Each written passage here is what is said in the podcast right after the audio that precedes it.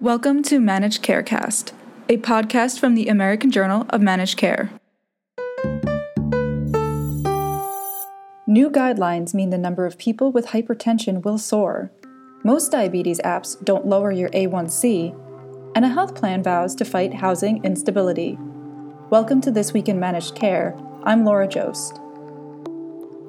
When the definition of hypertension changes, millions more will have it. More precisely, 31 million more Americans will have hypertension if the 2017 changes to the guideline from the American Heart Association and the American College of Cardiology are fully implemented. An analysis published in JAMA Cardiology projects that 105 million people will have high blood pressure based on the new guideline, and 11 million more will need medication to treat it.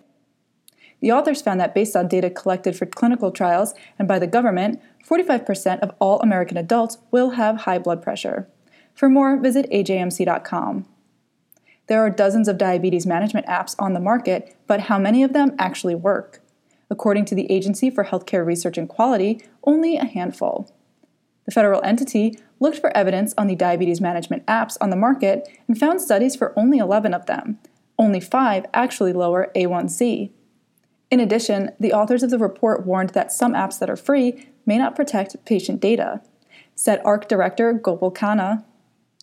Although consumers have access to dozens of apps for diabetes management, only a handful of these technologies have been evaluated. AHRQ's report helps identify an important area where more research will help us understand how these apps can improve the health of people with diabetes. Kaiser Permanente will spend $200 million on community housing programs, the first of what will be many investments to address social determinants of health. Kaiser's investment to fight homelessness is the largest ever by a health plan. CMS approved the use of Medicaid dollars by health plans to fight housing insecurity in 2015. Multiple studies and professional organizations have found that people with chronic conditions cannot manage their disease if basic needs like food and shelter are not met. Kaiser's goal, according to Chairman and CEO Bernard Tyson, is to improve health outcomes for the people it helps.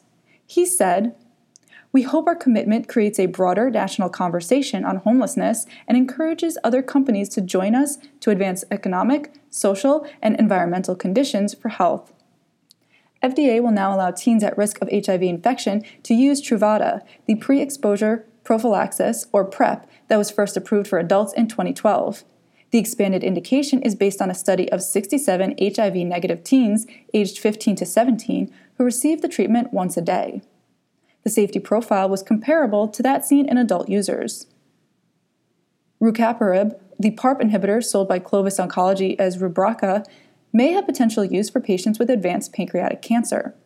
The drug is currently approved for women with ovarian cancer, but could be used for pancreatic cancer patients with BRCA mutations.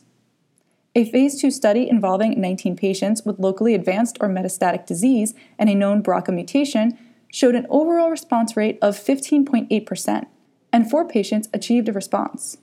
The disease control rate was 31.6%.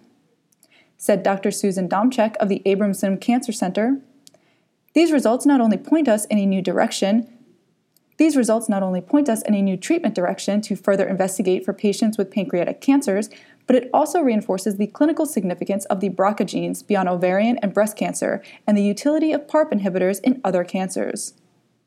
Finally, AJMC spoke this week with our co editor in chief, Dr. Michael Chernew, about the features of President Donald Trump's plan to rein in the cost of prescription drugs. Dr. Chernow says the plan shows the difficulty of balancing innovation and affordability. What I think we're hearing politically in this country is that people want more emphasis on affordability and less emphasis on innovation, or at least they believe they can have uh, more affordability with the same amount of innovation. To hear the full Managed Carecast interview with Dr. Chernew, visit ajmc.com. For all of us at the Managed Markets Newscast, I'm Laura Joszt. Thanks for joining us. And to learn more about any of the stories in this podcast, visit the website at ajmc.com or see the show notes.